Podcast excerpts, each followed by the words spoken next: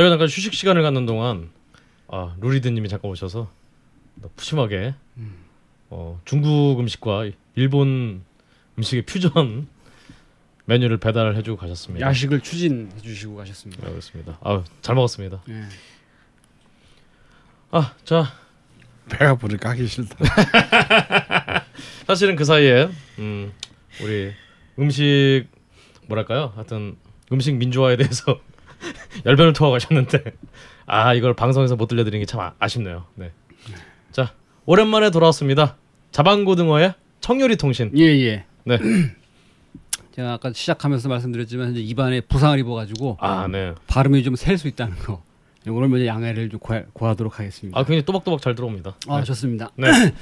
오늘은 그 기사 몇 가지와 네. 그 아까 그 뭐야 그 게시판에 딴지 칼바람님께서 그 말씀 그 문의해 주셨던 그렇죠. 내용을 섞어서 렌틸콩. 예 네. 말씀드리도록 하겠습니다. 먼저 기사 중에 우리가 방송에서도 몇 번 다뤘던 그 미국의 그 요리사이자 방송인인 그 안소니 버댕이라는 아, 사람이 그렇죠 오늘 최-. 예, 최근에 미국 이제 대선 때문에 이제 공화당에 지금 최근에 2위로 떨어졌던데 도널드 트럼프에 네네. 대해서 안소니 버댕이 이제 한마디 했는데 내용은 이렇습니다. 도널드 트럼프가 만약에 이제 미국 대통령이 되면 네. 미국의 외식 사업은 종말을 맞이할 것이다. 어. 라는 얘기했는데 그 내용인 즉슨 이 도널드 트럼프가 이제 그 어, 이민자들에 대한 아주 말도 안 되는 얘기를 많이 하잖아요. 그렇죠.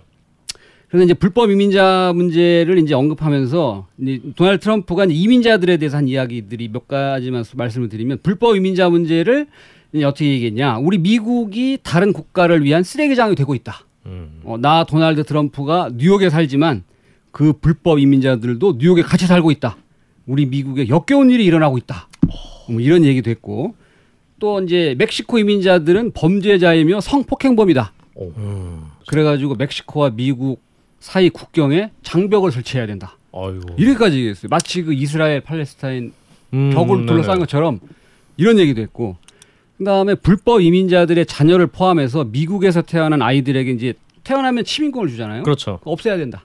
아. 음. 그다음에 비자 기간을 넘어서 체류하는 사람들에 대한 처벌을 강화하고 미국 체류 신청자들이 이제 주거 의료 비용을 스스로 낼 수 있는 사실을 증명하도록 할 것이다. 뭐 이런 얘기를 막 했어요. 음. 근데 이제 안소니 버댕이 트럼프가 대통령이 되면 외식업계가 망할 거라고 한 이유는 이 이제 안소니 버댕이 외식 좀 뭐 제 스스로는 요리사이기도 하면서 그쪽 업계에 한 20년 이상 있었는데 이 사람이 요리학교에 다니기 시작하면서부터 스스로 레스토랑을 운영하면서 이 사람이 경험했던 가장 어떤 식당이든 간에 가장 오래 일하고 또 자기한테 요리의 비법이 이런 거야라고 알려줬던 사람들의 대부분이 멕시코나 이제 중앙 아메리카 출신 아. 사람들이었다는 거죠. 음. 미국 사람들은 이런 거안 하는 거지 일을 잘.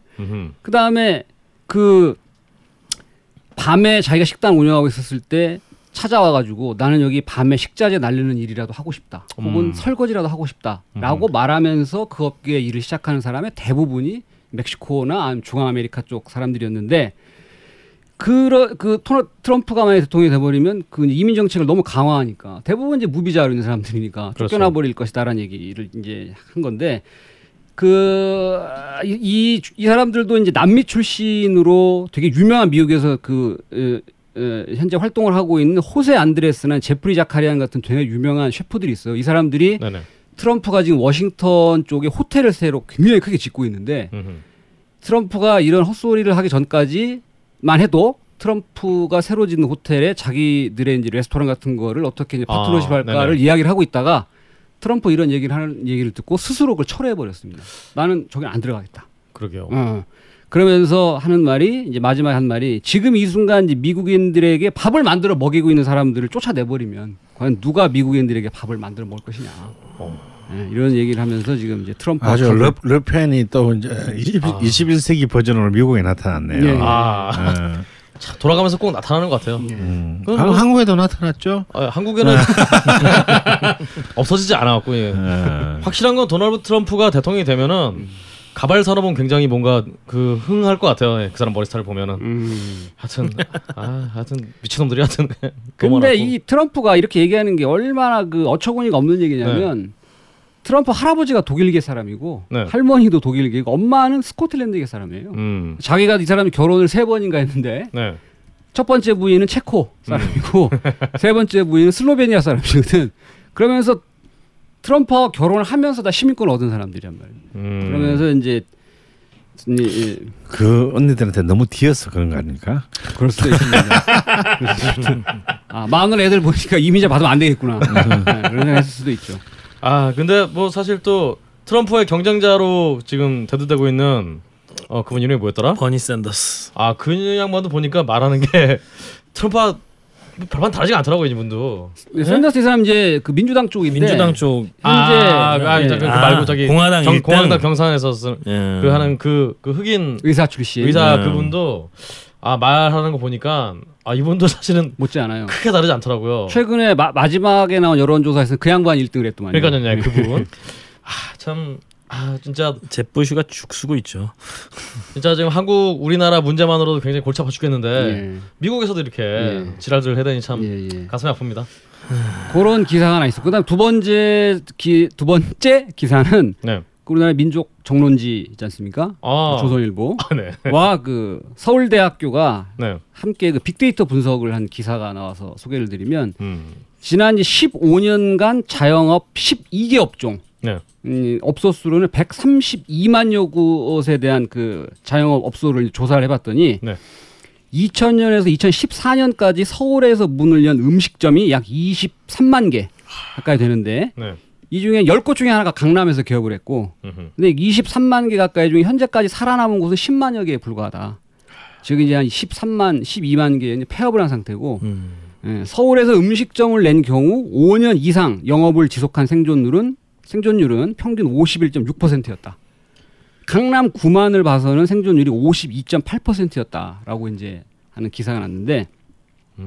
이 얘기인즉 이제 새로 생긴 음식점 중에 둘 중 하나는 5년 이내에 망했다. 그렇죠. 예, 이런 내용이 되겠습니다. 그래서 이제 서울에서도 이제 구별로 생존율이 달랐는데 네. 예, 서울에서 음식점 생존율이 상대적으로 높은 지역은 이제 종로구, 음. 용산구, 서초구, 중구 음. 순이었고 하, 강동구, 양천구, 중랑구 등은 생존율이 매우 낮았다. 음. 음, 요런 이제 기사가 있었습니다. 양천군 좀 의외네요. 근데 종로구나 뭐 강남 이런 쪽은 이제 유동인구가 아무래도 많다 보니까 그렇죠. 결국은 식당이 장사가 잘 되고 생존하려면 맛도 맛이지만 사람이 많아야 그렇죠. 저희 외할머니 항상 얘기하셨습니다. 거지를 할래도 서울에 가서 해라. 명언이시네. 예, 예, 이런 말씀하셨다는 거. 요거 이제 기사 두 개를 제가 갖고 왔고 그 다음에 청요리로 말씀을 드리면 나 정렬이로 갑니다 예, 이제. 예. 딴지 칼바람님이 렌틸콩이나 병아리콩, 그렇죠. 칡피라는 거 네. 얘들을 가지고 뭐 스프나 이렇게 뭐 하는 거 이외의 요리가 있으면 알려달라라는 말씀하셨어요. 네. 그 하, 마트에 가보면 렌틸콩이나 병아리콩이 상당히 많이 팔고 있습니다. 음. 음, 요거를 충분히 불린 다음에 삶아서 이제 사용을 많이 하는데 저는 개인적으로 저는 요 그 게시글을 보고 굉장히 반가웠어요. 네. 왜냐하면은 굉장히 이분의 그 질문은 구체적이고. 기존에 저희가 얘기했었던 한식의 위주를 넘어설 수 있는 레시피를 드디어 말씀을 드릴 수 있는 기회가 됐다 라는 아, 생각을 해서 좋습니다. 예 저는 요 두 가지 재료를 가지고 집에서 실제로 요리를 많이 해 먹는데 네네. 그 먼저 이제 잠깐 상식 차원에서 말씀드리면 영어로 이제 bean으로 끝나는 게 있고 pea로 끝나는 게 있어요. 어, 콩, 그- 똑같은 어, 콩도. 예, 네네. green bean이 있고 뭐 네네. black-eyed peas가 있고. 어 그렇네요. 네. 예, 근데 그게 이제 피가 들어가는 콩은 빈이 들어가는 콩에 비해서 지방의 함량이 좀 높다라는 아. 얘기가 있습니다. 실제인지는 모르겠는데 네네네. 먼저 그 병아리 콩을 가지고 만들 수 있는 요리나 소개를 드릴 텐데 이 이름은 후무스라고 해요. 후무스. 후무스. 어. 이게 이제 중동에서 많이 먹는 아. 음식이라 음식인데 이 네. 병아리 콩이 들어갑니다. 그 중동 쪽의 식당을 가보신 분들은 아실 텐데 네. 맷제라는 게 있어요. 맷제. 맷제. 네. 맷제. M E Z Z E. 어, 네. 이게 뭐냐면은 어, 본 메뉴 음식을 먹기 전에 네.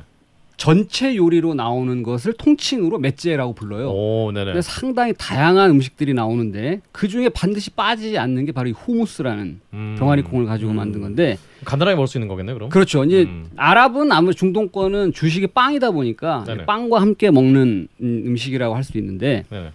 후무스가 우리나라 고추장 같아요. 오. 그러니까 집집마다 지역마다 사람마다 만드는 방법과 그 맛이 약간 조금씩 다릅니다. 오. 하지만 상당히 그 즐기고 이게 없는 그 어, 중동식의 식탁은 기- 바- 생각할 수 없다. 라는 그 후무스라는 게 있는데 저 요거를 집에서 만들어 놓고 아침에 출근 전에 빵에다가 이제 발라서 저는 많이 먹었습니다. 오. 저는 렌틸콩이나 병아리콩을 통조림으로 사요. 통조림 굉장히 잘 나와 있습니다. 음. 예. 통조림 하나가 천 원대예요. 천육백 원, 천팔백 원이면 통조림 하나 살 수 있는데 네네. 에, 병아리 콩 통조림을 사서 만약에 마트에서 파는 말라 있는 병아리 콩을 사신다면 하루 정도 불렸다가 삶아서 쓰시면 되고. 이 통조림 안에는 이제 다 삶은 게 들어가 있으니까 아, 예. 웬만하면 통조림 낫겠네요. 그렇죠 네. 음. 편하죠 아무래도 네네. 그놈을 사다가 뚜껑을 열어서 그 안에 물하고 같이 들어있으니까 물을 다 빼고 음흠. 어, 흐르는 물에 한번 헹궈 놓습니다 이거를 네네. 그리고 큰 볼에다가 통조림 하나를 다 집어 넣고 그 다음에 이게 이제 tahini라는 게 필요해요 tahini tahini. 이게 참깨 페이스트인데 네네. 찾아보니까 인터넷에도 팔아요. 오. 네. 네. 근데 저는 이걸 먹어보지 않았는데 tahini가 없을 때는 참깨를 그냥 쓰시면 돼요. 아, 깨를 집에 그냥 쓴다요? 있는. 네. 네. 참깨를 기름을 두르지 않은 후라이팬에 볶습니다. 오. 네, 아주 약한 불에 참깨를 한 두 주먹 정도 그냥 올려 놓으면 얘가 아주 굉장히 노릇노릇하게 구워져요. 아, 고소한 냄새가 네. 오는 그럼. 불을 꺼서 식히고 그 식힌 참깨를 절구에다 놓고 네. 싹싹 갈아요. 절구? 절구. 아, 절구 집에 대부분 다 있습니다. 어, 그런가요? 절구가 없다. 네. 그러면 그냥 볶은 거를 네. 볼에다가 그 병아리콩 통조림 넣어 있는 걸 같이 넣어 네. 두 주먹을 넣고 네네. 레몬을 하나를 즙을 짜서 넣고 레몬 네네. 즙을 넣고 네네. 소금 좀 넣고 네. 백후추 백후추. 왜냐하면 병아리콩은 하얗거든요. 아, 예. 음. 흑후추가 들어가면 아무래도 좀 거뭇거뭇한 게 보기도 좋지 않으니까 실제로 이제 백후추를 쓴다고 하고 그래서 병아리 콩 볶은 참깨 레몬 하나 짱즙짠거 소금 후추를 하고 이거를 믹서에다 갈아요. 네네. 그러면 이게 뻑뻑한 듯하지만 갈립니다. 갈리기 시작할 때 올리브유를 부어가면서 농도를 잡는 거예요. 오. 음. 네. 그래서 되직할 정도로 갈아 놓으면 이게 끝이에요. 어, 되직한 정도. 네, 되직한 정도로 네. 갈아 놓으면 끝인데 이것을 이제 용기에다 담아 놓고 냉장고에 넣어서 보관해도 꽤 오래 가더라고요. 제가 직접 해 보니까 음. 이거를 빵에다가 잘 구운 빵에다가 발라 먹으면 굉장히 풍미가 좋습니다. 오. 예. 오. 하여튼 콩을 갈아는 건데 예. 어, 맛이 딱히 연상은 안 되는데. 그러니까 콩과 참깨와 레몬의 네. 새콤한 맛이 같이 어우러진 맛인데. 네, 굉장히 그 하여튼 풍미가 좋고 구수한 맛이 납니다. 음. 타힌이라는 걸 저도 인터넷에서 사서 넣고 넣어서 만들어 보고 싶은데 저는 그건 아직 못 해봤지만. 예, 참 제가 말씀드린 대로 참깨를 넣고 충분히 갈아서 해도 네. 후무스의 맛이 살아난다. 음. 요것은 빵에다가 발라서 먹어도 좋고 네. 뭐 어, 그냥 과일하고 같이 먹는 경우도 있어요 중동에서는. 어, 과일이요. 예, 예, 예. 하지만 우리나라에서는 역시 빵에 이걸 같이 이제 센 음, 발라서 먹으면 좋다라는 말씀을 드리고 에, 두 번째는 렌틸콩을 가지고 이제 만드는 요리인데 사실 저는 집에서 렌틸콩을 가지고 다양한 요리를 해 먹어요. 근데 제가 말씀드리고 싶은 레시피는 좀 복잡한 것도 좀 있기 때문에 간단하게는 이분이 말씀하신 것처럼 렌틸콩을 잘 삶아서 네. 혹은 통조림에는 렌틸콩을 물에 한번 잘 헹궈서 네. 그 상태를 샐러드에 같이 뿌려서 먹어도 좋아요. 음. 근데 그것이 좀 이제 너무 단순하고 식상하다라고 하면 렌틸콩과 궁합이 잘 맞는 음식 재료는 소고기입니다. 아, 소고기. 예, 소고기예요. 그래서 저는 이제 코프타 카레라는 것을 말씀을 아. 드리는데 오. 강원 선생님이 기억을 하시는지 모르겠지만 네. 수지에 사실 때 네네. 제가 코프타 카레를 만들어서 간 적이 있습니다. 오. 예. 기억나세요? 그럼요. 예. 이 코프타라는 뜻이 이렇게 이제 뭐 갈았다 이런 뜻이에요. 음. 예. 그래서 이건 이제 제가 하는 방법은 정통식에 가깝기 때문에 좀 어려우실 수 있으니까 간단하게 말씀을 드리면 네. 갈은 소고기를 사셔가지고. 뭐 한 2, 300g 정도 네네. 거기에다가 소금, 후추 간을 하시고 가람 마살라가 있으면 좋은데 사실 가람 음. 마살라도 팔거든요.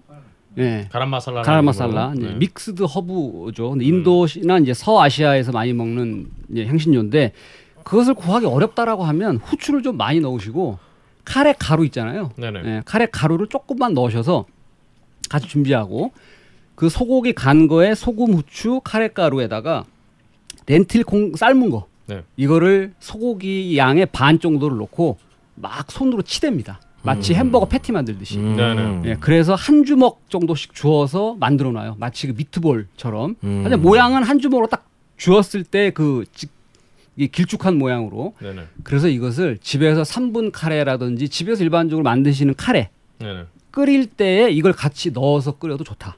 음. 단 넣기 전에 이렇게 만든 소고기를 후라이팬에서 구워가지고 음, 후라이팬에서 싹 구워서 구운 그 만든 소고기와 렌틸콩을 넣어서 그 합쳐놓은 것을 카레에 같이 넣어서 끓여 먹으면 굉장히 이국적인 맛이 납니다. 음. 예, 예. 요런 그 레시피가 하나 있고 또 하나는 아, 이 아까 말씀드렸지만 네. 이 렌틸콩이 소고기하고 잘 어울린단 말이에요. 그렇죠.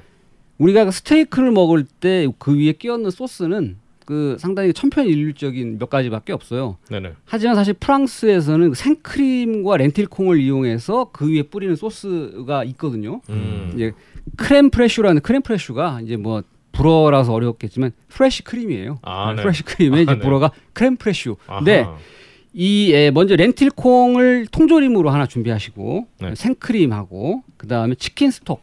아, 치킨 아, stock이 많이 나오는데.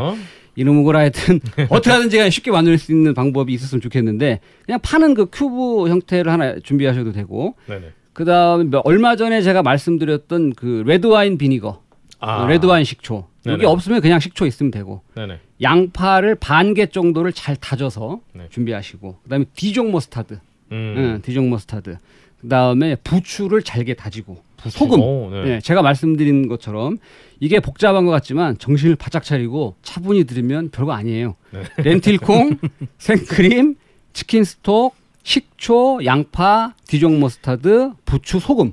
음. 예. 복잡하긴 해. 아니에요. 이거를 다 넣고 끓여. 어, 그, 예, 네. 끓여서 어. 내가 넣은 양의 3분의 1 정도로 쫄 때까지. 아 그냥 끓이면 돼 넣고. 끓여, 그냥 끓여. 어, 예. 그게 간단하네. 예. 불은 뭐 좀 중불. 중불 정도로. 우리가 아- 굉장히 좋은 질문인데 네네. 요, 요리책 같은 거 볼 때 초심자들 특히 저 와이프, 같은 경우가 레시피에 보면 재료라든지 양은 다 나와 있어. 근데 불 크기가 안 나와 있어. 그렇죠. 네. 요럴 때는 중간 불이다 무조건. 네, 중불. 음, 중간 불로. 근데 요거는 이제 reduction 한다고 하죠. 네. 줄이는 거. 네. 줄 3분의 1 정도로 줄인 다음에 음흠. 집에 스테이크 같은 거 많이 해 먹잖아요. 음. 스테이크. 네, 많이 해 드시나요? 많이 해 먹어요, 이거. 알겠습니다. 요새는. 그 위에다가 그냥 쭉 뿌려서 먹으면 돼. 네. 그러면은 그 생크림과 렌틸콩의 고소한 맛과 소고기의 스테이크가 어우러진 맛을 알 수 있는 실제로 프랑스에 있는 요리인데 음. 예, 저도 집에서 가끔 해 먹는데 이건 제가 약간 한국식으로 변형을 한 겁니다. 아, 예, 그렇군요. 원래대로 하려면 약간 복잡할 수 있기 때문에. 네, 네. 그래서 요 딴지 칼바람님이 그 제가 말씀드린 레시피를 훅 지나갔다고 생각하지 마시고 뭐 이거 파일로 들으시면 다시 얼마든지 들으실 수 있으니까 그렇죠. 차분한 마음으로 종이와 펜을 준비하시고 적어서 해보면 어 별거 아니네라는 생각할 수 있어요. 이렇게 해서 만들어서 드셔보시면 렌틸 콩과 그 다음에 그 병아리 콩을 이용한 두 가지의 약간 이색적인 요리가 될 수도 있고 네, 네. 실제로 현지에서는 많이 먹는 그런 요리를 만들어 보시 보셔라. 음. 라는 말씀을 이제 드리겠습니다. 아무래도 렌틸콩 요리들은 보니까 예. 어, 쇠고기가 자꾸 많이 들어갔고 예. 배보다 배꼽이 좀 커지는 아니 요새 호주산 쌉니다. 아, 어, 아, 그런가요? 호주산 싸요. 예, 알겠습니다. 예. 이렇게 어. 해보시고 해보시고 또 네. 글 올려주시면 또 감사하겠네요. 아, 아, 정말 예 예. 이 좀 굉장히 좀 또 중동 쪽에 굉장히 가까운 재료인 음, 것 같아요. 음. 뭐저 찾아 찾아보니까 예. 어 왠지 저 중동의 정취를 느끼고 음. 싶은 그런 분들께는 한번 해보시면 참 특히. 후무스는 강추다. 어, 네. 예. 어, 알겠습니다. 예. 근홍 씨는 이런 면에 있어서 특별히 막할 얘기가 없죠? 그래서 저는 정말 지금 말씀하신 재료 중에 음. 단한 가지라도 제 집에 있는지는 잘 모르겠습니다. 음, 특히 네. 뭐 타인이를 좋아한다든가 매, 맷째 없이는 밥을 안 먹는다든가 그런 거 없죠? 아, 타인이는 제가 굉장히 네. 아, 그 있으면 좋겠다 이런 생각이 좀 예, 들긴 예, 드네요. 집에 있는 재료가 많지 않은 분들이 대다수일 거예요. 요거는 그렇죠. 다살 수 있습니다. 마트 네. 가면 싸게. 네. 또 이 내용은 아마 맥렬루저 한량님께서 음. 굉장히 잘 정리를 해주실 거기 때문에 이게 만약에 우리가 동영상 서비스를 한다면 네. 제가 30분 안에 이 두 가지를 만드는 모습을 보여드리고 싶지만 매우 애석하다. 아 최근에 정봉주 의원도 이제 동영상 서비스 시작했다가 아, 그런가요? 망해서 다시 돌아왔어요. 아, 그래요? 요리에 대한 레시피를 알려주는 거하고 다릅니다. 아 예, 다르긴 예. 다르지만 예, 예. 여하튼 동영상이 쉽지 않다. 그 양반 요리했나요? 요리는 아니고 음. 어 다른 라디오 프로그램 아 팟캐스트 하면서 음. 동영상도 같이 서비스를 했는데 보이는 라디오 이런 네, 것처럼. 보이는 라디오 그런 거 했는데 그거 차트 이런 게 필요한 거라서 아. 근데 이제 그건 접고 다시 음. 돌아오셨더라고요. 네 음. 쉽진 않지만 여하튼 예, 예, 예. 잘 들어보시고 예, 예. 이거 해드시면은 예. 집에 굉장히 많이 남아 있는 렌틸콩하고 예. 병아리콩 처리하시는데 굉장히 도움이 되지 않을까 예, 예, 예. 싶습니다. 그걸 처리하기 위해서 그보다 더 많은 걸 사야 되는 어떤 음, 아니 그렇지 않아요. 선생님도 안 들으셨구만.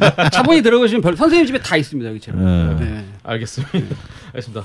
어 정말 오랜만에 들은 청요리 통신. 예, 예. 아또 오늘 이국적으로 예. 이렇게 마무리합니다. 예, 예. 수고하셨습니다. 감사합니다.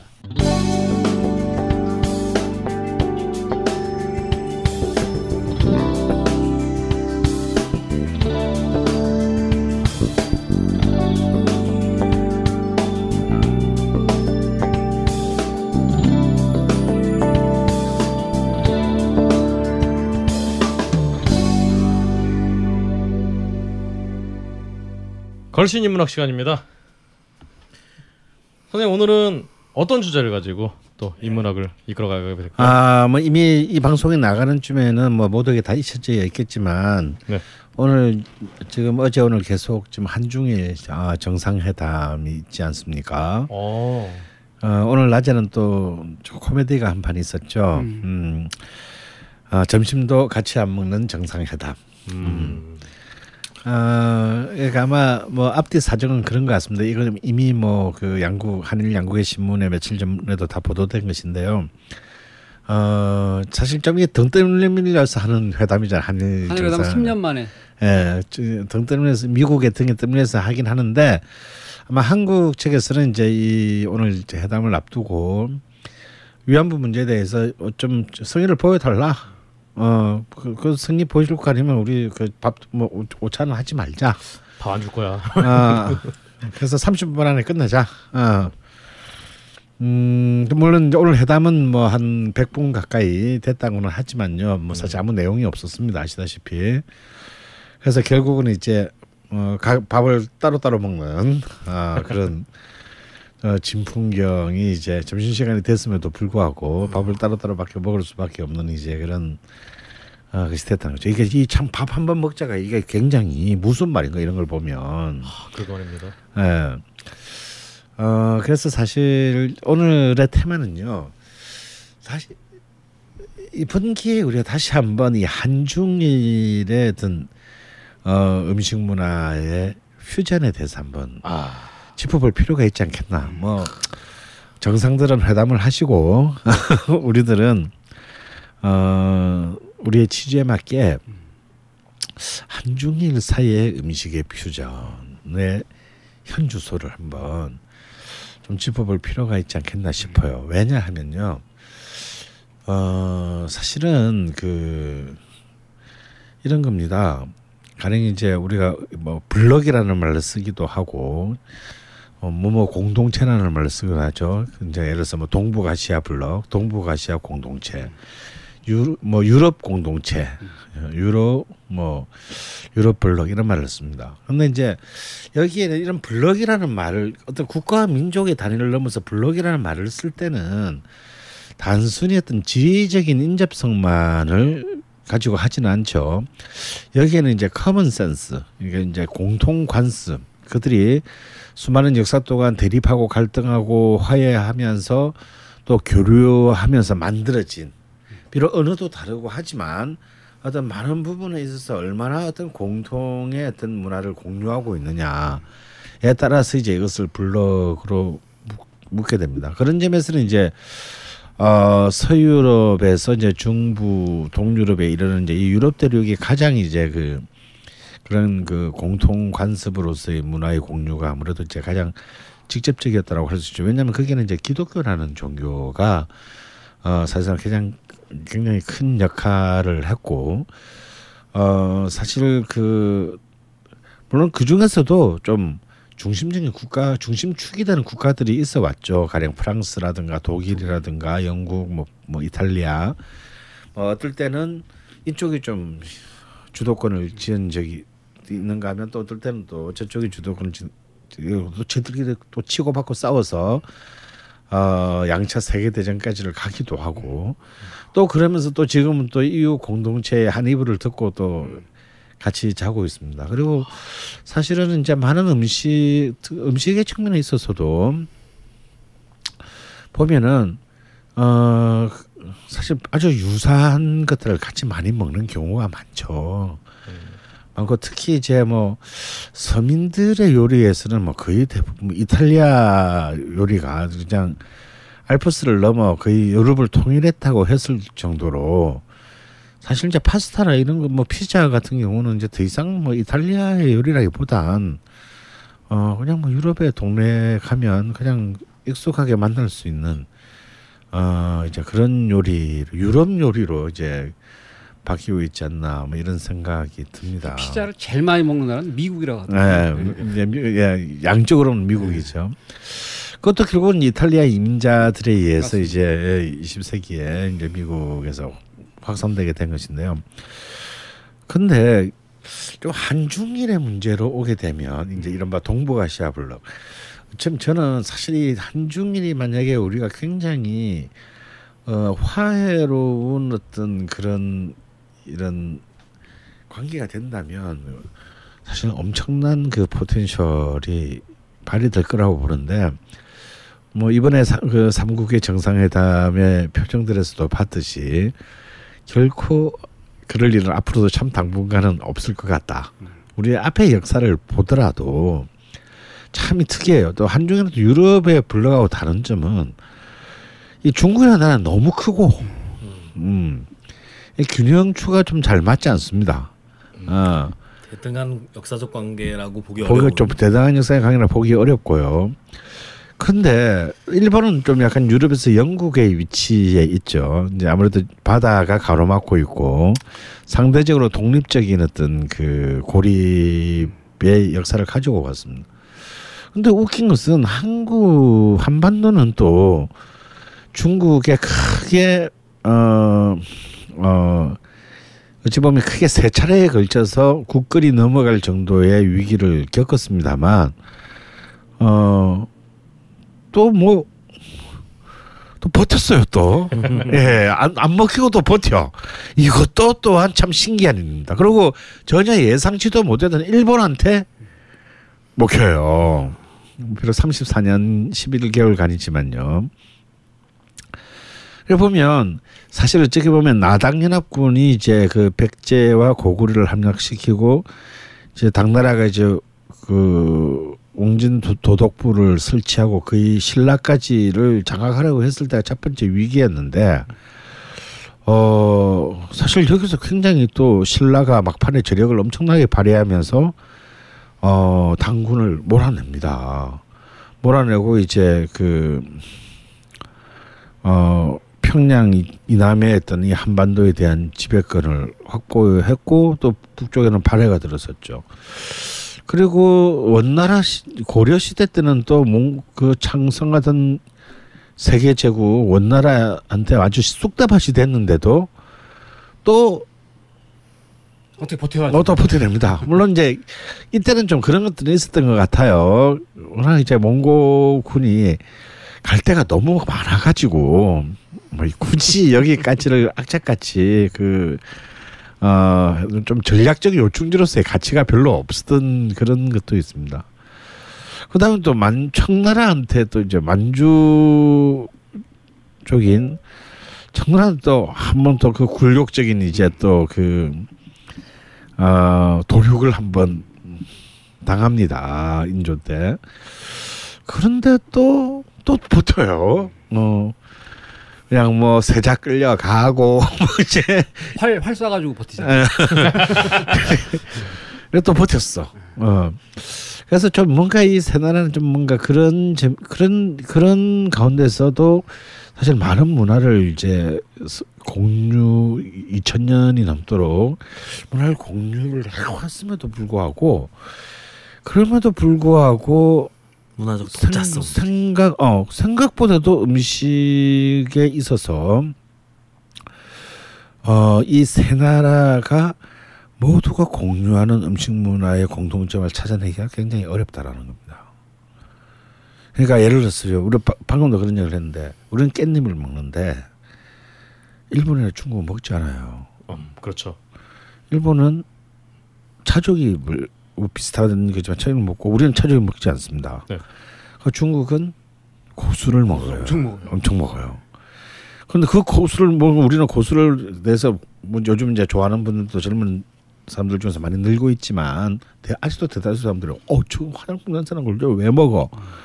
중국인의 입장에서는 깻잎은 이거는 먹이면 막 이걸 왜 사람이 어떻게 이런 걸 먹냐고 합니다. 이런 이런 그 채소 향신료에 대해서도 세 나라의 감각이 너무 너무 달라요. 어쩌면 어, 이 공통점을 찾는다는 찾는다는 건 쌀을 주식으로 한다.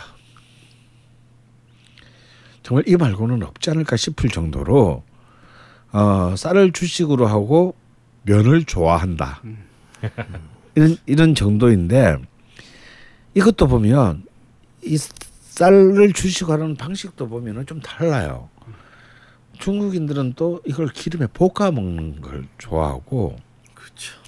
한국인들은 말아 먹는 걸 좋아하고 그래서 이제 유일하게 우리나라만 수저를 예. 숟가락이 같이 네. 나오죠. 그 왜냐면 말아 먹어야 되기 때문에 어, 반과 갱. 예. 말아 먹고 일본인들은 그냥 이걸 어디 뭘딴 걸 올려 먹거나 뭐 손으로 뭉쳐 먹거나 이 밥을 그대로 먹습니다. 그러니까 그리고 면, 면 문화의 또 이 비공유성은 더 크죠. 중국의 면 문화와 또 한국과 일본의 면 문화의 차이는 한국하고 이탈리아의 면 문화의 차이만큼이나 사실 큰, 예, 좀 다릅니다. 멀리 있습니다. 그래서 제가 이걸 황교희 선생과 같이 얘기하다가 아 정말 우리가 같이 먹는 게 없다. 그때 황교희 선수가 하나를 찾아냈어요. 하나 있다. 아, 그 퀴즈, 오. 퀴즈를 한번 맞춰볼까요? 예. 지금? 어, 그러게요. 하나가 있다. 이 삼국이 모두가 어 이번에 하나가 있다. 지난 주말 주, 지난 주말 방송에 나갔을 거예요. 어 그래요? 힌트를 어. 주실 수 있나요? 어 일종 향신료입니다. 이 세 나라가 똑같이 먹는 다 오. 좋아하는 음식에 꼭 들어가는 향신료가 향신료 음. 하나 있다. 뭐 소금 이런 건알 테고요. 어. 향신료라. 야 소금은 안 먹으면 죽어. 마늘, 파, 생강. 음. 딩동댕 마늘 파입니다. 파. 파, 파. 음. 그렇지 파 그렇지 파는 다 좋아. 마늘도 사실 일본에는 거의 먹지 않죠. 음, 그렇죠. 예. 다만 이제 이 교자 만두에만 이 마늘이. 들어가는데 그 이유는 돼지고기 때문입니다. 냄새를 잡기 음. 위해서. 음. 어 그래서 파 정도 이 아니 사실 이 우리가 서로 이렇게 어쨌거나 묘나 고우나 이 바로 옆에 지금 그래서 우리가 공유해온 시간이 몇천 년인데 고작 공유하는 게 파고요. 음. 한 천년 아 백년 정도 던지고서 제가 찾아낸 게 하나가 있습니다. 이 세 나라가 다 좋아하는 거 오. 그건 또 무슨 종류인가요? 먹는 요리 종류로 다 요리 좋아하는 종류. 거 하나가 있더라고요. 제가 억지로 찾아낸 겁니다. 이것도 퀴즈로 한번 내볼까요? 오. 음. 글쎄요. 쇠고기 구워 먹는 것도 좋아할 거고. 중국인은 안 좋아합니다. 아, 그렇고. 아, 그렇죠. 그쪽은 돼지고기를 좋아하니까. 음식 이름인가요? 네, 음식 이름입니다. 오. 이름도 같이 씁니다. 탕수육? 아이씨. 이름도 똑같이 쓴다고요? 자 유치하게 거의 나와 같습니다. 있습니다. 몇 글자입니까? 아이, 그까지는 좀 어, 그렇다. 거기 힌트 있는 모양인데 네. 한, 한 글자인가? 한 글자인가? 그죠? 죽? 야 이거 이거 뭐지? 어. 이거 갑자기 이거. 갑자기 궁금해지네. 뭔가요? 만두입니다. 만두. 어. 아. 지금 당대에서 삼국이 동시에 즐기는 음식입니다. 음 그러네요. 교자, 만두. 음. 그래서 생각해보는데 일본하고 중국은 교자라는 의미를 음. 비슷하게 쓰는 것 같은데 음. 우리만 그 만두라고 다른 이름을 또 쓰잖아요. 아니죠? 아니요, 저기 어, 중국에서도 중국에서도 만두라고 씁니다. 그리고 일본에서도 만두에 어, 많이 나, 어, 그 의미가 남아 있는 말이 있죠, 만주. 아. 네. 그러니까 일본이 처음 이제 만두를 똑같이 받아들였는데 네. 그때는 이제 육식을 금할 때라 네네. 그 안에 팥앙금이나 음. 다른 소를 넣어서 먹었습니다. 그래서 그게 남아서 그걸 이제 만주라고 했어요. 이제 고기를 넣게 된 뒤부터는 이제 이것을 교자라고 음. 합니다. 근데 중국에서도 중국에서는 이제 그 교자 와 포자라는 말을 쓰고 음. 만두라고 하면 이제 안에 소가 들어 있지 않은 우리로 치면 그러니까요. 소 없는 찐빵을 찐빵. 네네네. 음, 이제 식사 대신 먹는. 먹는 거를 이제 만두라고 합니다. 근데 그 모든 것들이 다 만두라는 말에서 이제 그 다 시작된 말들이거든요. 음. 그래서 뭔가 하여튼 어 밀가루로 피를 만들어서 이 안에 고기와 야채를 다져 넣은 소를 넣고 그걸 싸서 찌, 찌거나 구워서 먹는 문화를 만두라고 정의한다면 고작 만두 정도에서 이 삼국이 어, 그 문화를 공유하고 있는 셈입니다. 그러니 사실은 우리가 생각보다도 한중일에서 그런 common sense가 굉장히 없다. 그러니까 이거 이 얘기는 뭐냐면 서로가 서로를 이해하는 폭이 굉장히 이 지리적인 그 인접성에도 불구하고 서로가 서로를 이해하는 어. 어 인접성이 어, 이해하는 어떤 그런 인프라가 굉장히 박약하다. 그리고 더 나아가서는 어떤 타자의 문화에 대한 적대감이 굉장히 커질 가능성이 높다라는 게 이미 우리가 먹고 있는 사실 이, 무, 이 먹는 문화에서도 어 굉장히 그 어, 노골적으로 드러납니다. 어, 이 먹는 것을 같이 나누 사실 이제 우리가 밥한 우리가 일상생활에 있어서도 우리 뭐 정상들뿐만이 아니 뭐 그런 대통령이나 뭐 아베와 뭐 박근혜 뭐 이런 정도의 문제가 아니라 우리가 일상 속에서도 서로 잘 모르는 사람끼리 어 좀 뭔가 어떤 뭐 이해 관심 이해 관계에 의한 것이든 아니면 개인적인 어떤 친분을 쌓고 싶은 어떤 그런 욕망에 의한 것이든 보통 통상적으로 이제 그 단계를 발전시켜 나가는 첫 번째 단계가 우리 밥 한 번 먹읍시다. 우리 이제 밥 한 번 먹읍시다. 이거 아닙니까? 그리고 약속을 잡고 실제로 밥을 먹어요. 그럼 밥만 먹습니까? 밥을 먹으면서 얘기를 하겠죠. 네. 그러면서 이제 서로가 서로에 대해서 공유의 지점들을 이게 이걸 갖다 이제 남녀 관계를 보면 이제 간을 보는 시간입니다. 이제 같이 밥을 먹으면서 여기서 더 나가야 될까, 뭐 여기서 끊어야 될까. 어를 대충 이때 다 판단을 합니다. 그만큼 이 밥 한 번 먹자가 어떤 이 관계를 맺어 가는데 굉장히 중요한 것인데 이 밥 한 번 먹자에서 보통 이렇게 시작도 하기 전에 깨지는 경우가 많아요. 서로의 기호가 너무 다를 경우에. 아 그리고 또 그 먹는 것의 관습이 달랐을 때 똑같은 음식을 좋아하긴 하는데 그걸 먹기로 했는데 예를 들어서 한 사람은 그냥 깨작깨작 먹고 한 사람은 막 좀 거칠게 와구와구 먹는다. 실제로 제가 어떤 여자분들의 얘기를 들어보면 어떤 남자에 대한 인상이 언제 결정되냐면 처음 밥을 먹을 때에 아 그 모습에서 자신의 기호가 굉장히 많이 결정된다고 해요.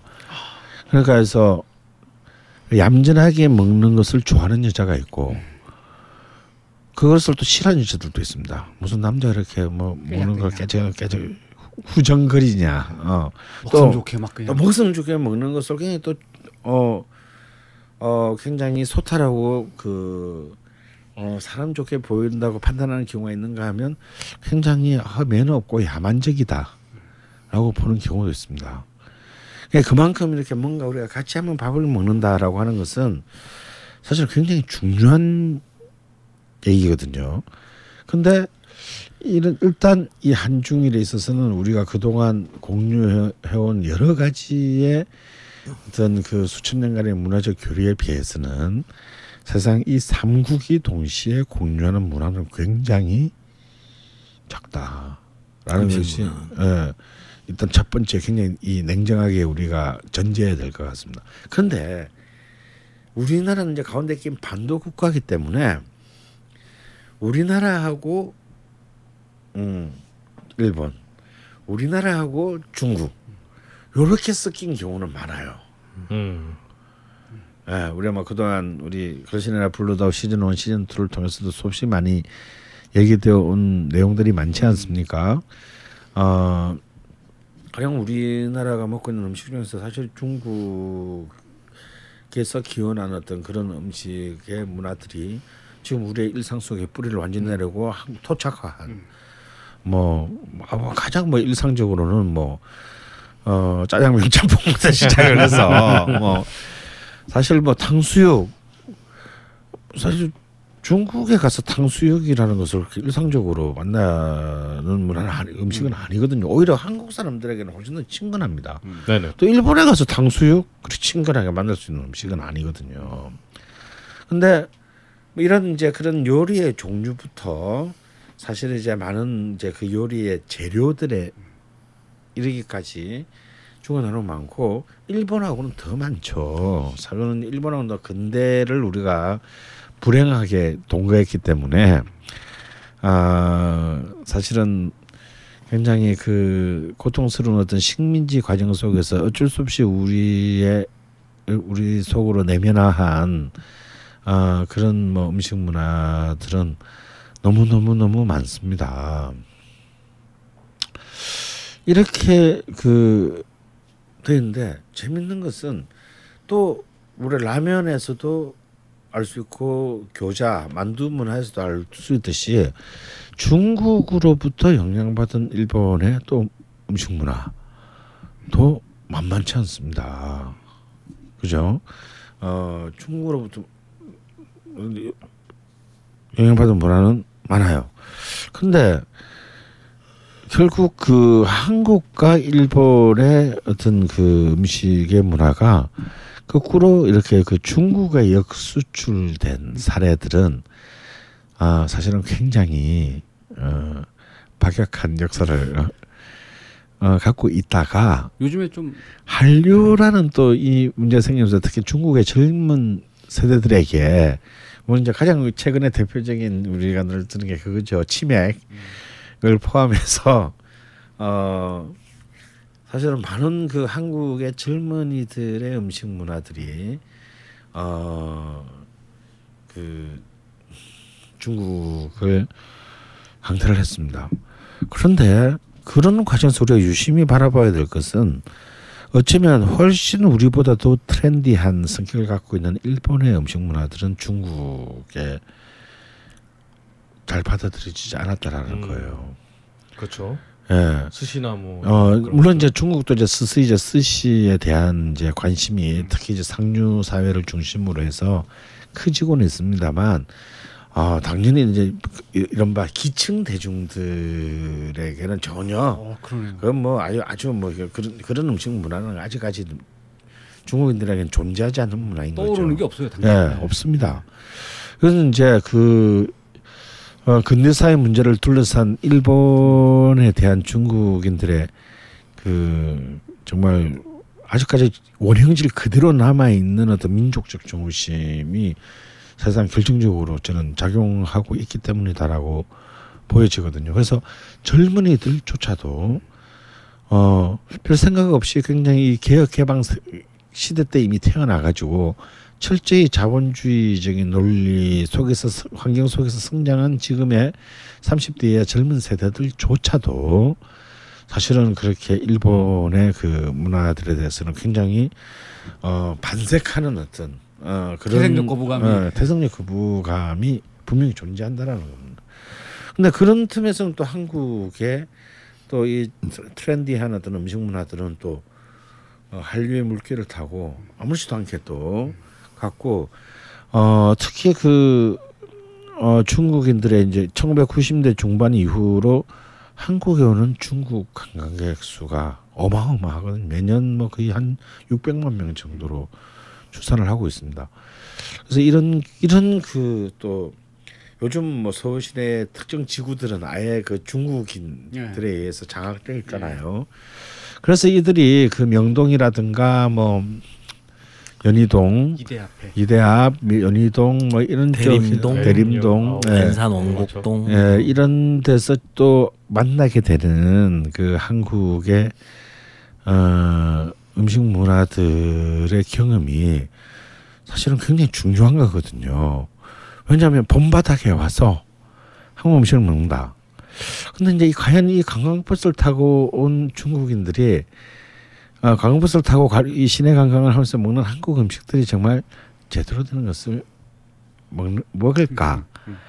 어, 이 점에 대해서는 굉장히 좀 어, 우리가 좀 생각해봐야 될 점이 사실 많죠. 우리도 만약에 이렇게 단체 여행으로 중국을 가게 됐을 때 어, 정말 제대로 된 음식들을 좀 경험을 하는 경우도 있겠지만 대부분의 경우 막 또 우리나라 사람도 또 어디 외국에 가도 꼭 한국 음식점 가자고 막 음? 적어도 두 끼는 한국 아, 음식 뭐, 예. 그걸 왜, 그럼 얘를 왜 가는지를 모르겠습니다만 하여튼, 어, 그런 것이고 중국인들도 그런 게 있어요. 꼭 와서 또 자기들 음식, 어, 자기 취향의 음식들을 또 먹고자 하는 경우가 많습니다. 그래서 이런 걸 보면, 음, 여전히 우리는 어, 한때 우리는 이제 그 중국을 주계 장막이라고 불러서 노태우 정부 시절에 우리가 국교 정사를 하기 전까지는 대만이 중국이었고 중국은 뭐 중공이라고 했죠. 중공이죠 중공 대만이 이제 자유 중국이고 이 중공은 존재는 하나. 말하면 안 되는. 어, 아니. 미지의 세계죠. 이제 미지의 세계. 존재는 한다는 건 알고는 있지만 저 안에 뭐가 있는지를 우리는 알래야 알 수가 없는.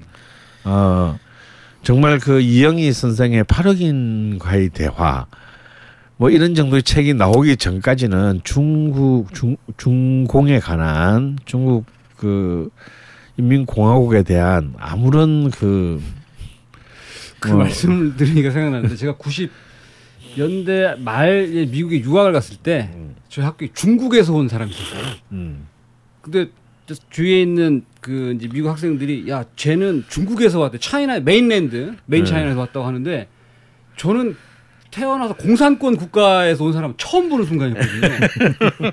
와 걔는 이제 걔도 저를 볼 때 같은 아시아 사람이니까 네. 뭔가 말을 하고 싶어하는 표정인데 정말 나는 어, 쟤하고 말을 해도 되나? 음. 막 솔직히 그런 생각이 들었던 기억이 들어요. 어, 뭐 뭔가 좀 사람 같지가 않은 뭔가 좀 네, 그렇죠. 얼마나 그- 얼마나 그 잘못된 교육을 오랫동안 받았기 때문에 그왜 자식이- 제 머리는 왜 뿔이 없지? 막 근데 그 사, 그, 그 새끼, 그 사람 이태리에서 온 여자 학생을 꼬셔갖고 사귀더라고. 아 대륙의 자존심, 아 진짜- 자신감. 진짜 제가 조금 그때 너무 자괴감 느껴가지고.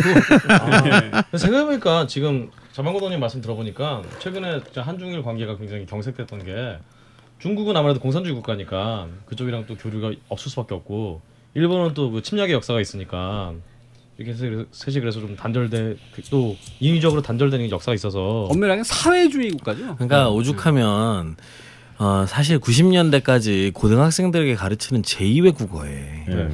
중국어와 일본어가 없었잖아요. 음. 다 프랑스어 아니면 독일어를 배웠지. 일본은 한 학교 몇 개 있어요. 네, 그런데 일본어는 최근까지도 서울대학교에서도 제2외국어로 받아들이지 아, 그건, 않았어요. 그건 서울대학이 그렇고요. 어. 네, 네. 참 근데 지금은 완전히 달라졌습니다. 완전히 달라져서 중국어와 일본어밖에 없어요. 음, 어, 프랑스어, 맞아요. 프랑스, 독일어를 독일어, 스페인은 네, 완전 죽었어요. 제2외국어로 찾아보기가 그리고 어렵고요. 점수를 잘 받으려면 아랍어를 선택해라 이런 얘기가 있었는데 한때. 아, 지금도 그렇습니다. 지금 이제 수능 점수를 잘 받으려면 아랍어 그리고 베트남어. 어, 막 휴가를 거의 주면 그- 못 알아보니까 시험 문제. 수준이 우리 초등학교 1학년 아, 수준의 네. 문제를 푼다는 거예요. 그러게요. 아주 저, 저희는 뭐 외교부 관계자들도 알아보 못했다니까 누가 채점을 하겠어요. 어, 찍어도 3등급이 나온다. 뭐 이런 얘기가. 제가 저희도 한참 제2외고 저는 프랑스였는데 그 근처 학교 일본어 해갖고 다들 부러워했죠. 아, 쟤는 일본어 배운다 그러면서 참 부러워했었습니다. 네. 네. 또 이상한 얘기라고 그러지.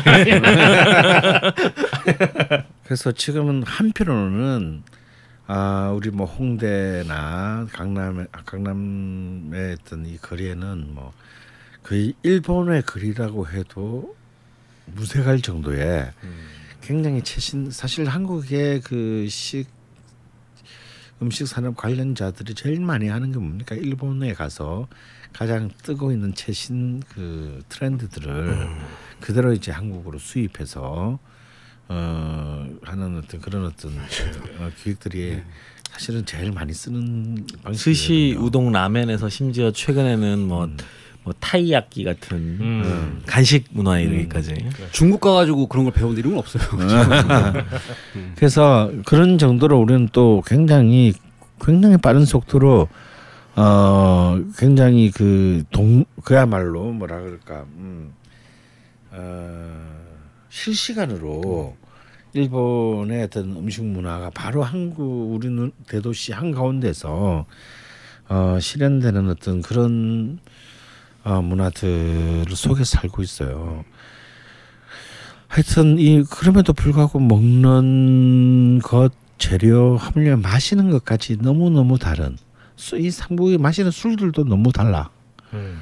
어, 갑자기 생각난 장면이 있어요. 어, 서기 2013년 블레이드 러너에서 네. 해리슨 포드가 네. 그, 그 파- 폐허가 된 듯한 뉴욕 도시 한복판에서 스시집에서 밥을 먹잖아요. 네. 음, 음. 어, 그 일본 무- 식당밖에 남아있지 않은 음. 그 장면이 갑자기 확 떠오르네요. 그, 아, 그, 그, 또 중국 라, 그 면도 먹잖아. 중국 중국 면도 먹었네요. 네. 보니까. 초면 초면. 음. 어, 초면, 초마면. 음. 네. 그 옆에 한글로 쓰여져 있고. 네, 어. 맞습니다. 그래서 그런 그래서 아직까지 우리가 동북아시아 블록이라고 말할 만한 어, 경제적인 규모나 지리적인 어떤 그런 것을 본다면 굉장히 이제 어 거의 그 북미 북미 지역의 어떤 이 어, 경제권보다 어쩌면 더 이제 큰 파괴력을 가지게 된 것이 어쩌면 이 동북아시아 블록이라고 할 수 있는데 그렇지만 내용적으로는 전혀 어, 서로의 공유한 지, 뭐, 너무 너무 먼 어, 자들의 동거라고 그럴까요? 어, 서로 이해하지 못하는 어떤 블록 내의 구성을 여전히 그 하고 있다라는 거. 그랬을 때 좀 뭔가 이제 이 삼, 삼국의 한편으로는 어, 견제하고 또 경쟁하면서도 또 다른 한편으로는 이, 삼국의 이런 상이한 어떤 요소들을 그대로 좀 더 발전적으로 어, 소통할 수 있는 어떤 그런 어, 뭔가의 새로운 어떤 질서가 어쩌면 21세기와 22세기의 과제가 아닐까라는 생각을 저는 합니다. 어, 왜냐면 그건 우리 한반도의 또 생존과도 사실상 관련이 있는 문제고요. 근데 과연 그- 바로 그런 대목에서 어, 저는 어쩌면 이것을 좀 제일 잘 풀 수 있는 이런 솔루션을 가장 잘 발휘할 수 있는 여건을 가진 나라가 있다면 바로 우리나라가 아닐까. 사실 중국은 이 산업의 주가 너무 크고 자기들은 아시아의 중심을 넘어서서 세계의 중심을 꿈꾸는 자 G1을 지금 예, G1을 노리는 자들이고요. 음. 그리고 모든 제국들이 그러하듯이 제국은 그 자체로 자체 완결적인 거거든요. 나머지는 다 변방이기 때문에. 어 그리고 일본은 어 바로 그런 또 중국과 사실 영원히 화해하기 힘든 그런 스탠스를 또한 가지고 있다면 그래도 양쪽의 문화들을 가장 적극적으로 내면화시킨 것이 한국이기 때문에 중국인들이 아직 신경 쓰고 있지 못한 틈을 타서 음. 어 진짜 정말 이런 그 음식 요리 분야마 요리 분야에 있어서 어 그런 어떤 진정한 동북아 블록 시대에 걸맞는 어떤 어 균형자로서. 그, 어, 어, 균형자로서 그리고 어떤 어 새로운 미래의 요리의 정말 창의적인 컨텐츠들을 내놓을 수 있는 어떤 가장 좀 유리한 고지에 그래도 우리가 있지 않나라는 생각을 저는 하게 됩니다. 어, 그런 점에서 좀 더, 어, 좀, 그냥 단순히 어떤 서양 요리, 어, 를 가지고 한국에 와서 뭐 퓨전, 뭐, 이렇게 하는 어떤 그런 그 방식도 어차피 지금 이런 글로벌한 상황에서 어쩔 수 없는 트렌드라고 할 수 있겠지만 한편으로는 어 어쩌면 우리가 너무 익숙하게 생각했거나 아니면 너무 익숙했기 때문에 어 사실 그 가치들을 제발 그 어, 제대로 이렇게 그 공유하지 못했던 그런 중국과 한국 그리고 일본의 어떤 이 전체를 아우를 수 있는 어, 어떤 그런 그 새로운 어떤 음식 문화의 비전을 어, 좀 추구할 수 있는 어, 그런 어떤 시도들이 좀 더 많아져야 되지 않을까. 어, 그런 것들이 특히 이번 한중 어색한 동거라고 할 수 있는 이 한중일 어, 삼국 정상회담을 보면서 느낀 작은 감상이었습니다. 아, 그 뉴스를 보니까 이 오차는 안 했는데 당일 만찬은 같이 한 걸로 연합뉴스에 나오네요. 그래서 만찬의 이제 대표 메뉴로 삼국의 화학과 섞임의 의미로 비빔밥이 나왔고 궁중 음식인 타락죽에 백김치 그리고 전통주 오감주와 소곡주도 곁- 곁들여졌다. 그리고 중국과 일본의 대표적 음식인 딤섬과 초밥도 제공됐다 이러면서 그러니까 일본하고 둘이 밥은 안 먹었다. 네. 한중에 셋이 먹었다는 거죠. 네. 음 그렇죠 그렇죠 그래서 뭐 그 박 대통령께서 이제 만찬 건배사에서 이제 비온두 비온 후 땅이 굳는다는 이런 말을 하, 하시면서 예, 잘 지내보자 이런 얘기 했다고 음. 합니다 저는 회담을 하고 나서 오차나 안 한 건 그렇다 치고 브리핑까지 안 한 거는 네. 둘이 뭔 얘기를 했는지 모르겠다. 뭐 이런 생각이 한편으로는 들어서 더 우려스러움이 좀 있습니다. 잠시만 기다려달라. 예, 그런 뭐- 얘기를 했으면 어쩔까 뭐 걱정이 되는 거죠. 얼- 얼마 전에 오바마가 이렇게 공개적으로 이게 박근혜 대통령 망신을 줬잖아요. 무슨 얘기 했는지 잘 모른다고.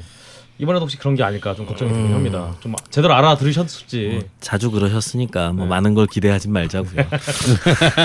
그래서 그- 아예 다만 이제 음식 문화 관련해서 좀 네. 생각해 보면 사실 이 퓨전이라는 말 자체는 이제 1980년대 캘리포니아에서부터 이야기된 것으로 많이 얘기를 하는데요. 음식에서 그 사실 뭐 인류 역사의 문화 자체가 끊임없이 교류와 네. 소통을 통해서 서로 변화해 오는 과정들을 거쳐왔지만 네.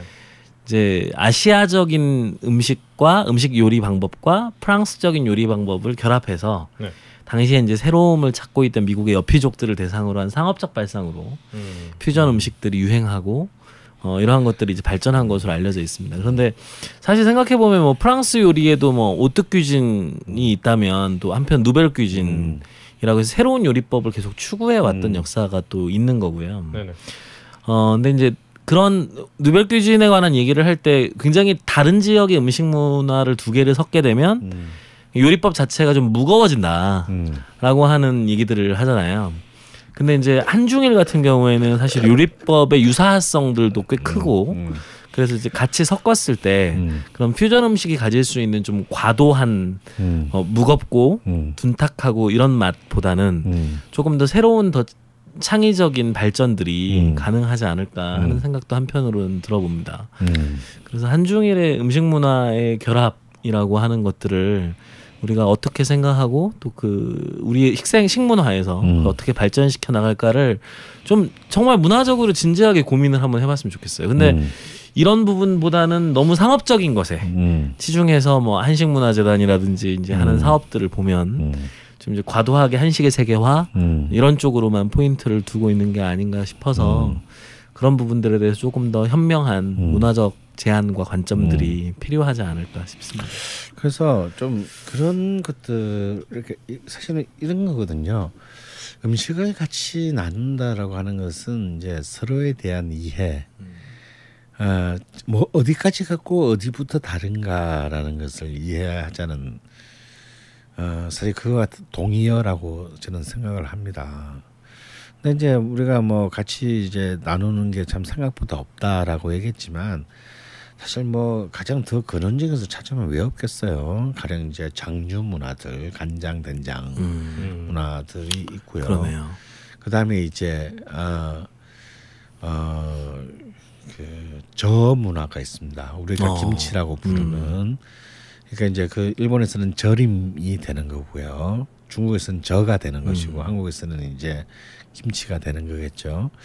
이런 야채들을 이제 숙성 발효시켜서 먹는 문화 들이 있습니다. 그리고 콩 문화가 있습니다. 음. 어, 뭐 예를 들어서 두부를 비롯해서 많은 콩을 가지고 콩 단백질을 가지고 어, 두부도 세나나 다. 예 이런 이런 것들이 있습니다. 근데 근데 각기 이제 이그 그 독자적으로 발전시켜 온 그 문화 뿌리는 같은데 이제 독자적으로 발전시켜 온이 문화들은 어찌 보면 이 삼국 전체의 큰 풍요로운 자산인 거거든요.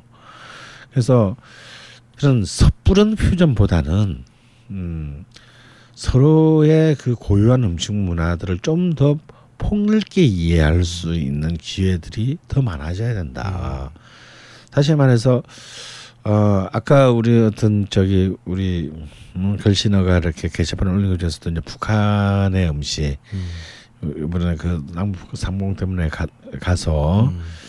어, 그런 아쉬움과 어떤 또 희망을 동시에 얘기했지 않습니까?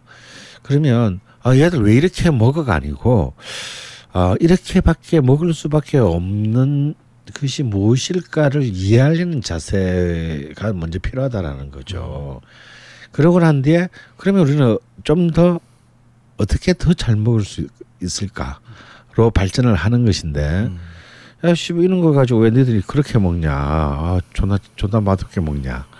이렇게 이제 돼버리면 차이를, 를 강조해 버리면 우리는 이제 또 계속적인 어떤 그런, 어, 적대적 긴장 속에서 이제 그 앞으로도 살아가야 될 것 같습니다. 그래서 어, 사실 우리의 음식 안에 중국 음식 문화, 일본 요리들이 너무 많이 이미 들어와 있잖아요.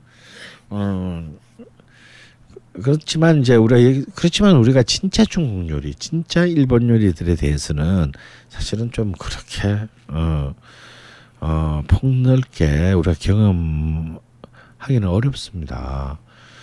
아무래도 또 요리라고 하는 것 자체가 동시에 상업적인 어, 재생산을 해야 되는 것이기 때문에 어, 당시의 대중들의 기호와 취향에 굴복할 수밖에 없는 것도 또한 그 한계가 있는 거죠. 어, 하지만 그런 어떤 한계 속에서도 좀 더 어, 더 많은 그 이 삼국의 어떤 음식 문화들이 공유될 수 있는 채널 터널들은 음. 이벤트들은 그런 계기들은 좀 더 끊임없이 만들어져야 되고 어 그런 것 속에서 이제 우리가 좀 더 어 더 그 숭고한 단계의 어떤 진정한 새로운 창조를 향한 그 미래로 갈 수 있는 문이 열리지 않을까 그런 생각을 하게 됩니다. 그러니까 한중일 퓨전이라기보다는 음. 한중일이 함께 모색해야 될 아시아적 음식 문화의 가치 그렇죠. 어, 이런 네. 의미가 되겠네요. 음. 음, 그렇습니다. 사실 뭐 개- 구체적인 예를 찾자면 정말 굉장히 굉장히 많을 텐데요. 당장 뭐 떠오르는 것만 해도 라면 같은 경우도 그렇고 음. 중국에서 만들어져서 일본에서 발전하고 한국에서 가장 인스턴트를 많이 먹는 우리가 따로 이렇게 생각하지 않아도 이렇게 저절로 퍼져 있는 그런 음식만들이 굉장히 많은데요. 어 사실 뭐 그런 구체적인 어떤 얘기들도 다음에 또 한번 또 얘기를 할 수 있으면은 음. 그런 구체적인 음식에 관해서 얘기를 하는 것도 좀 재미, 재밌을 것 같습니다. 그리고 3개국 사람들이 공통적으로 최근에 좋아하게 된 음식이 뭐가 있을까 생각해봤더니 삼계탕인 것 같아요. 음, 삼계탕. 삼계탕. 네, 중국 사람도 상당히 좋아하고 네. 일본 사람들은 뭐 음, 환장하고 아, 원래 예, 음. 이미 80년대 후반부터 일본인들이 한국에 오면 가장 대표적인 어, 음식으로 삼계탕을 예. 네. 그렇죠. 역시 삼계국 그래서 지금 네. 네. 중국의 중국의 어마어마한 규모의 아그 어, 육계 사업 음. 음. 어뭐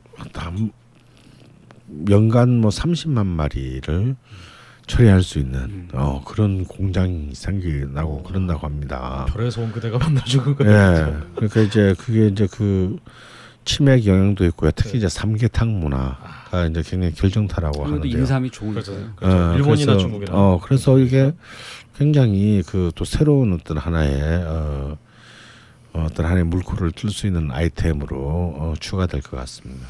이보- 이번 그 한중일 정상회담에서 리커창 총리가 어, 한국의 쌀과 삼계탕의 중국 수출을 허용하는 방향으로 진행해 보겠다고 밝혀서 또 삼계탕이 음. 어, 리커창 총리의 입맛을 사로잡아서 음. 또 중국 수출의 길이 열릴 것 같다라고 하는 기사가 12시간 전에 또 떠 있네요. 예, 그 리커창 조심해야 돼요. 오, 네. 이 리커창이 얼마나 그 굉장히 문화적인 감각이 탁월한 중국 정치인입니다. 어, 리커창이 그 어, 별에서 온 그대를 굉장히 그, 본- 그 별에서 온 그대가 중국에서 도 성공, 한국에서 성공하고 중국에서 성공한 것의 본질을 굉장히 정확하게 요약해냈어요. 그래서 그 지금 세계 드라마 최대 생산 국가가 중국이거든요. 그 중국 그 드라마 산업 관계자들을 모아놓고 한 연설에서 어떻게 이 한국의 드라마를 이들이 빨리 따라잡을 수 있는가에 대해서 연구해야 된다. 그래서 어, 별에서 온 그대를 봐라. 어, 어, 시간에서 한국은 저렇게 가고 있는데 늬들 지금 뭐 하고 있냐? 어, 이걸 동료 작년에 그 독려한 연설이 굉장히 유명합니다. 중국이 이제 자국 드라마 말씀하신 대로 드라마 제작을 보호하기 위해서 쿼터제를 음. 걔네 채널 CCTV 채널이 one two three four 뭐 쭉 있는데 굉장히 강력하게 지금 시진핑부터 시작해가지고 음. 한국 드라마를 중국 아줌마들이 좋아한다고 그거 땅 다 수입해서 틀어대니까 자국의 드라마의 아무래도 자생력이 떨어지니까 그 쿼터제를 굉장히 심하게 하겠다 말씀하신 자생력이 어느 정도 올라올 때까지는 음. 그래서 굉장히 많이 드라마를 제작을 하고 있고 그에 맞춰서 또 한국 연예인들도 또 이제 추자연 씨 같은 분들 예. 네네. 네, 활약을 많이 하고 있죠. 지금. 뭐 김대중 정부 시절에 이제 그 국무회의에서 뭐 주라기 공원 하나 틀어놓고 이거 뭐 차보 자동차보다 이게 더 많이 팔렸다. 김영삼 때다. 아 김영삼 때문에 죄송합니다. 하여튼 김영삼 정부 때그 음. 얘기가 떠오르네요. 음. 음. 역시 한중일의 공통점은 뜨끈한 탕은 좋아한다. 음. 국물에 들어가 있는 하여튼 그런 거는 좋아한다. 탕과 네. 인삼이 들어간 그 안에 뭐 면이든 밥이든 들어간. 들어가 있는 걸 좋아하는. 음, 이런 식으로 좀 뭐 뭐 다른 정치적 저희도 있겠지만 이런 식으로 하나씩 좀 실마리를 풀어가면 되지 않을까 그런 생각이 듭니다. 이렇게 한중일의 음식 문화의 새로운 지평에 대해서 살펴본 걸신이라 불러다오 시즌 2 이렇게 마치도록 하겠습니다. 아 그러면 우리는 이제 다음 주 어, 그렇죠. 토요일에 만나는 거로. 어, 네. 그 한중일의 문화를 체험하기 전에 일단 우리, 우리 경상북도의 음식 문화를 한번 음. 그 아- 안동 지역 일대도 한우들이 또 뉴스에도 나오고 말썽이 많던데 음. 네. 가셔서 속지 마시고 좋은 고기 맛있는 음식 많이 드시고 오시기 바랍니다. 초치지 마세요. 못 간다고 초를 치시는 못 가니까 저- 아주. 배가 아파 아주. 다시 한번 그 공지를 드리면 그 내륙 지방이라 상당히 춥다고 하니까 아 네, 그렇습니다. 보온에 신경을 써주시기를 다시 한번 당부를 드리겠습니다. 저희도 그 숙소를 예약하는데 그 아이씨가 그걸 몇 번 강조하더라고. 네. 여기는 추워요, 추워요 소리를. 바카 챙겨 가셔요. 네. 저희 숙소 아저씨께 보일러 만땅을 꼭 주문하도록 하겠습니다. 자 여러분 모두 수고하셨습니다. 거신하십시오. 조심하십시오.